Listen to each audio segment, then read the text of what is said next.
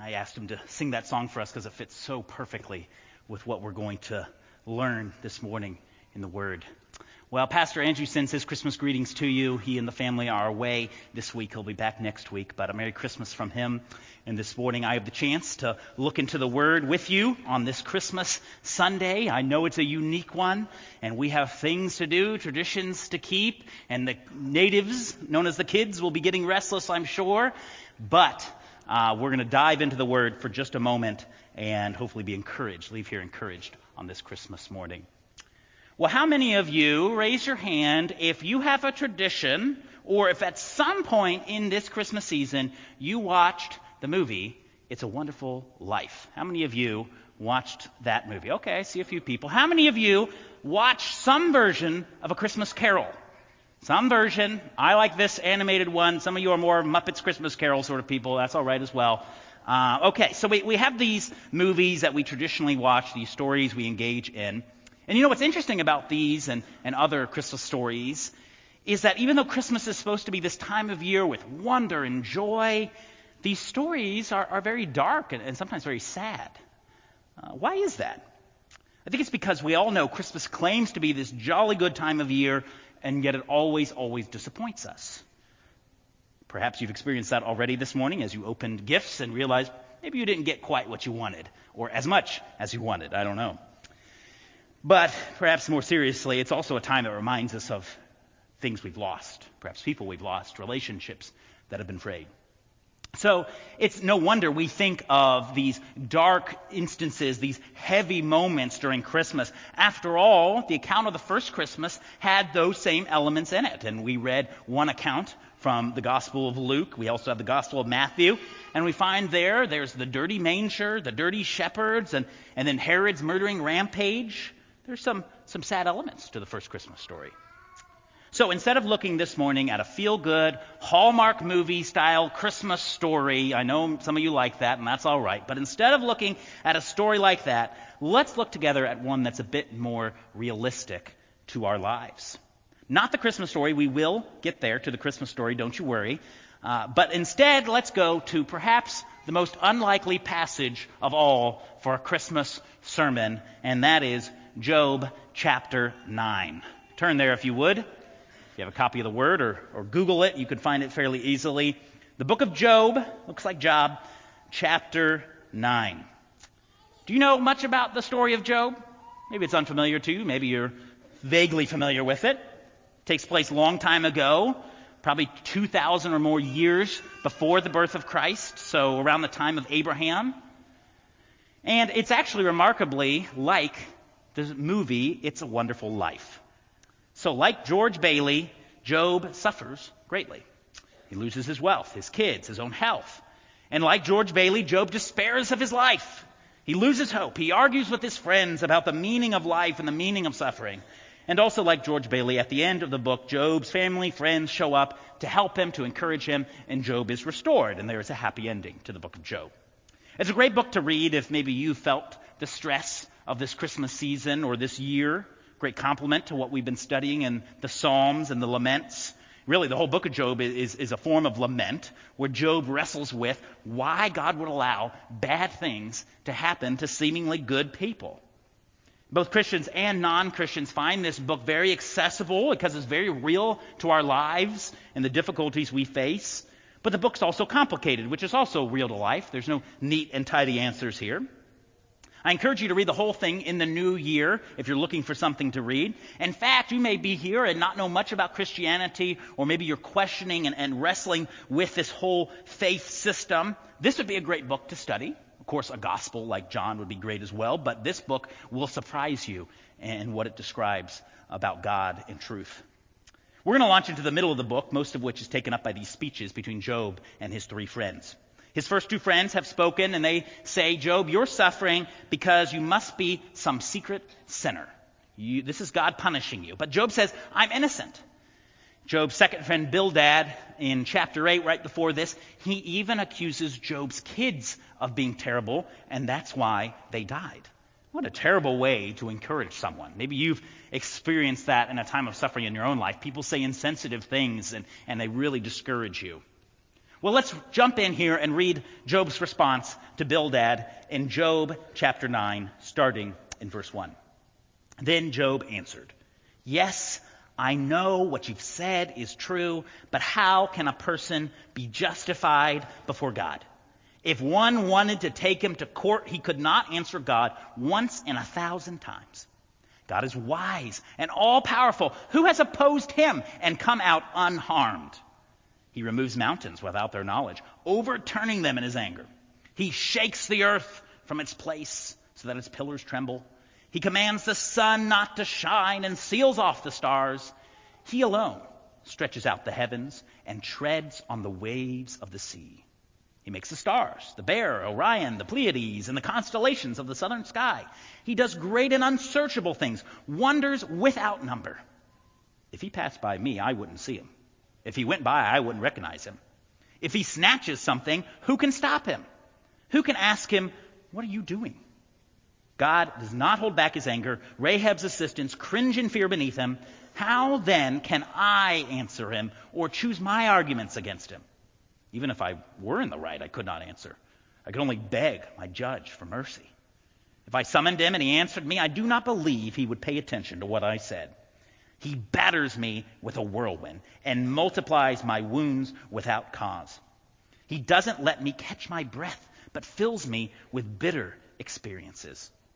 If it is a matter of strength, look, he is the powerful one. If it is a matter of justice, who can summon him? Even if I were in the right, my own mouth would condemn me. If I were blameless, my mouth would declare me guilty. Though I am blameless, I no longer care about myself. I renounce my life. It is all the same. Therefore, I say, he destroys both the blameless and the wicked. When catastrophe brings sudden death, he mocks the despair of the innocent. The earth is handed over to the wicked. He blindfolds its judges. If it isn't he, then who is it? Skip down to verse 32.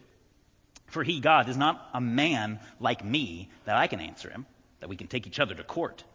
There is no mediator between us to lay his hand on both of us. Let him take his rod away from me so his terror will no longer frighten me. Then I would speak and not fear him. But that is not the case. I am on my own. He sound like things maybe you've said in a moment of suffering? Maybe not said out loud, but maybe thought about God? The whole book of Job could be summarized in the word behold. The word behold.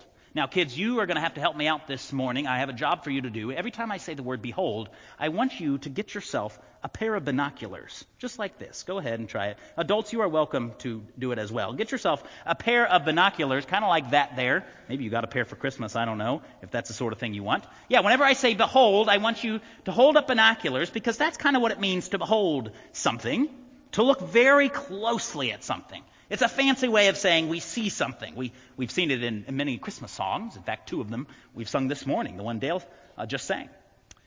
We focus on something. And in these speeches, Job maintains his innocence, but he begins accusing God of wrong because he takes his little binoculars and puts them on his suffering. On his suffering. He beholds his suffering more than he beholds, get your binoculars out, his God. And that always leads to wandering. But when we lift our eyes, we take our binoculars, we behold God, we lift them up, that leads to wondering. Wondering. But here, first, we'll see Job zero in on his suffering. And it's a truth for us as well. When we behold our suffering, behold our suffering above all, we'll wander from what's true. We'll wander from what's true. What does it mean to wander? Wander is kind of a cool word these days. After all, Tolkien said, not all who wander are lost. It's kind of this cool, we're going to wander, we're going to travel, we're going to see the cool sights. And, and that does sound cool, but when you're wandering from God, it's not cool, it's dangerous when you're wandering from the truth. And that's what Job does here. Wandering Here's a picture for you to get the idea, kind of like your dog in the backyard. Now, this is not your dog because we did not get snow. Hope you weren't hoping for that. Uh, but maybe this gives you the idea. Use your imagination. As if we got snow and your dog's running out there back and forth. That's wandering. There's no purpose, there's no direction. And here we see two specific ways Job wanders when it comes to God. First, he accuses God of being distant, of being displeased with him, staying far away from him. He's aloof He doesn't get me. Have you ever said that maybe about your parents? They don't get me. That's what Job is saying about God in these first half of this chapter. He rightfully speaks of God having vast power, moves mountains, walks on the water, makes the stars. But in verse 10 and following, this great God can't be seen. I can't see him. I can't behold him. Get your binoculars back out. I can't behold him. God's just up there. He's just chilling. He doesn't have a care in the world for we poor humans below, except when he's angry with us, and only then do we feel his presence. That's what Job accuses God of. He can't win against him, even if we think he's being unfair. He's too strong. And so this leads him to a second conclusion about God in the second half of the chapter. God is cruel, says Job. In fact, he even goes so far to say that God doesn't have justice. God condemns both the righteous and the wicked. If it isn't him, Job says, then who is it that does these terrible things that Job is experiencing? Cruel, uncaring.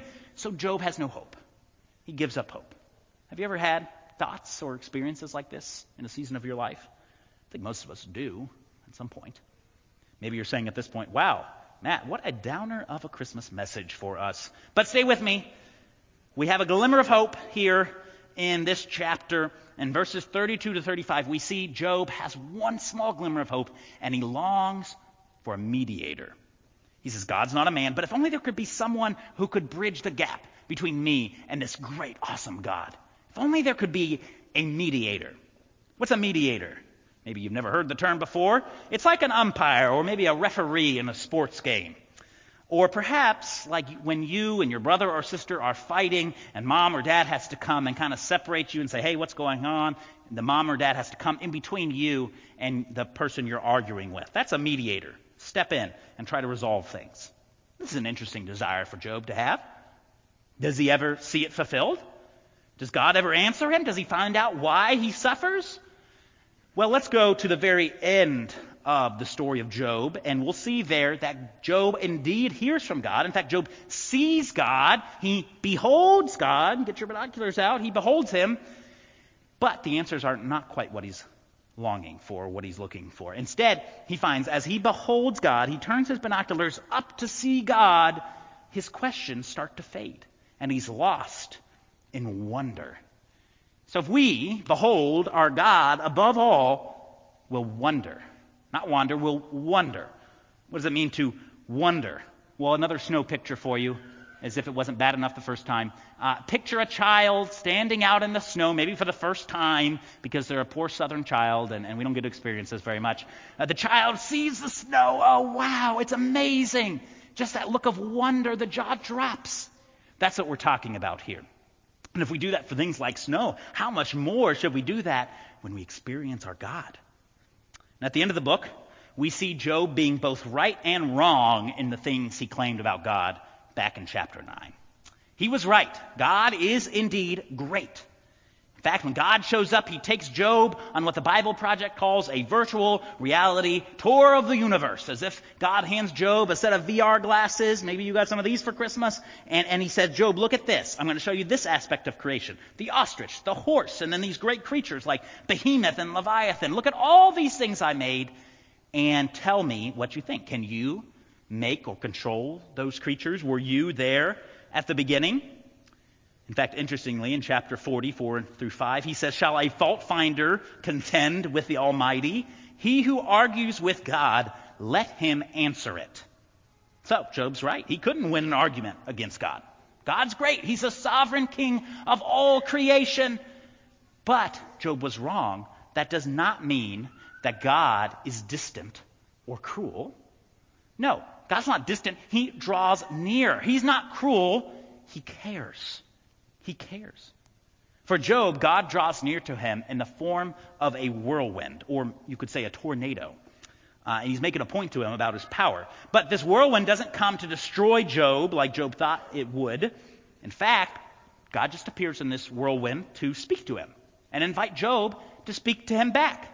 Let's have a hearing. Let's have a talk. That's what you wanted, Job. Job was wrong. God isn't distant, unconcerned with our lives. God draws near. And how does Job respond? Well, he repents of accusing God of wrong. And when he does so, he says something interesting in 42, verse 5. I had heard of you, by the hearing of the ear, but now my eye sees you, God. Or you could say, now my eye beholds you. And as he beholds God, he is left with wonder. But when he beheld only his suffering, he wondered. And when Job repents, God doesn't unleash his anger. God has compassion on Job. God restores Job to what he lost. But we're still left with uncomfortable questions. Is God so great he can only come so close to us? Like he has to come in the form of a whirlwind. He can't come very, very close to us. He can only come so close. Sure, there's I do understand seems pretty terrible, God. Is the answer just to, to trust God? Is that all we get? How do we know for sure God cares? How can we know it for a fact that God cares for us? And that's where we bring it to the Christmas story. I told you we'd get there. Here we are. Let's bring it forward 2,000 years to the passage Pastor Robert read for us. There, God comes down. Jesus is born, but he comes not in a whirlwind this time. He comes in what? He comes in a manger. Not in a whirlwind. He comes as a baby in a manger. Talk about drawing near to us. Interestingly, Job seems to have a hint that something like this would happen. Back in chapter 19, 25 through 27, he says something interesting. He says, For I know my Redeemer lives, and at the last he will stand upon the earth. And after my skin has been thus destroyed, yet in my flesh I shall see God, whom I shall see for myself, and my eyes shall behold, and not another. Job speaks of seeing his Redeemer, God Himself, standing on earth so that he can actually see and behold Him. Does that ever happen for Job? Well, in part, he sees him in the whirlwind, but, but we're left wondering is God going to stand upon the earth? But those who were there that first Christmas, Mary, Joseph, the shepherds, they got to see God. They saw God standing on the earth as Job predicted. But interestingly enough, God came as a baby who couldn't actually stand. He had to grow and learn how to stand and walk just like my baby and your baby has to do. How incredible. How could this be? Job could only hope for this, but those people got to behold God made man. And what did they do when they saw him? They wondered. They wondered. The shepherds had to tell everyone they were in awe and wonder. If you doubt that God cares about your suffering, remember that He chose to come down and embrace our weary world. No other worldview, no other religion, no other faith system has this incredible idea that we believe in the Bible where God becomes a man, comes down that far to save us from sin. Sure, there's cruel gods in the Roman religion who would come down, but they'd come down to attack people or to vent their anger. Only in Christianity do we have God come down to save us from our sin. Last year, I read a, a, blog article that really helped me capture the wonder of Christ's birth, and maybe it'll help you as well. In the country of India, as you may know, there are these caste systems.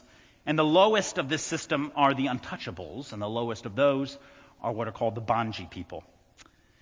These folks do things no one else wants to do, perhaps the worst job ever conceived of. They clean out sewers. They drop into manholes, no gloves, no mask. They scoop out filth. What if I told you the richest billionaire in all of India suddenly gave up all his money, his wealth, his privilege, his status, his social standing to become one of these people, the Bhangi, to enter into that job in order to try to save them, full knowing that they would not accept him and they would in fact kill him when he went down to their level. That would be crazy. That would be such a huge jump. It's just unheard of in our world. But, friends, that's not even close to the incredible distance between us as humans and the Holy God. From the highest heights, God and His holiness and His power, the maker of the stars, the, the walker on the sea, the person who created all, came down to the lowest low and was born as a human. As Philippians 2 describes it, he didn't just come down to be born as a human, he came to be a servant, to be a slave. And not only that, but he came to die the worst possible death you could ever imagine. He died on the cross. We would recoil at becoming someone like the Bhangi, but we know we humans are all made in God's image and all have value. So how much more should we stand in wonder that God would come from the highest to the lowest to save us? Oh, we should wonder at it. How could we accuse him then of not caring? How could we say he's distant? He doesn't care about us. He's not concerned about my suffering. God draws much nearer than a whirlwind in the Christmas account. He comes as a human. He has all power. He draws near in our suffering. And that's what we find in the birth of Jesus. But finally, let's ask what about Job's desire? Remember, he wanted a mediator. He wanted somebody to stand between himself and God. God was so great and holy and awesome. If only somebody could come between us and, and, and, and fix things, lay hands on both of us, and bear the wrath of God so I don't need to be scared of him anymore, Job said.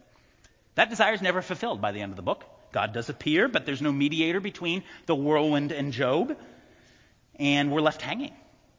But in the New Testament, we see Job's desire finally fulfilled. 1 Timothy 2:5 says, "There is one God and one mediator between God and men, the man Christ Jesus." Jesus is Job's mediator, the one he wanted. Job said God is not a man, but incredibly, God became a man to become the mediator, to step between sinful humanity us and our sin, and a holy God that we could never access. He's so holy. Jesus came to step between us and God and take the rod of God's wrath on the cross so no dread or fear of God need terrify us anymore. In fact, Job called him, remember in chapter 19, a redeemer. Redeemer from what? Well, from our sin, from all that this weary world pushes upon us the sin and darkness, the punishment it deserves, Jesus redeems us from that. And he says, Job does in chapter 19, that after our flesh is destroyed, after we die, yet we will see God. So there's hope for resurrection, eternal life. What a thrill of hope for us.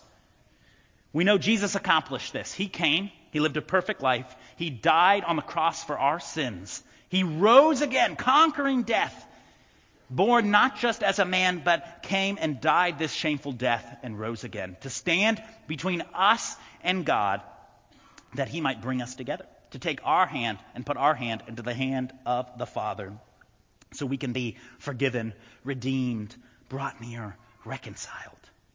Job, like all those in the Old Testament, only saw this in part, but he knew he needed a mediator. And Jesus is that for us. How incredible. Well, in conclusion, there's a Christmas carol uh, that maybe you thought of as I was talking about wondering and wandering. Somewhat unfamiliar. I wonder as I wander. Ever heard of it? It's in our hymn book.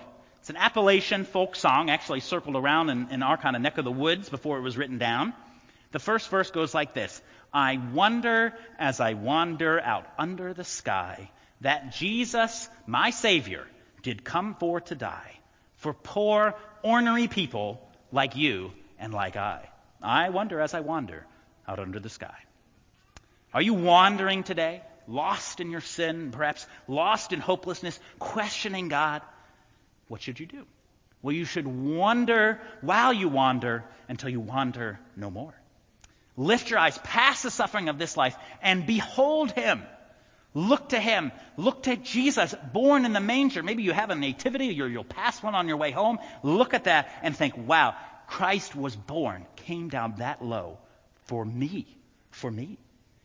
He came down, wonder, adore him, worship him. He is the thrill of hope for our weary world and for our weary you, wherever you're at.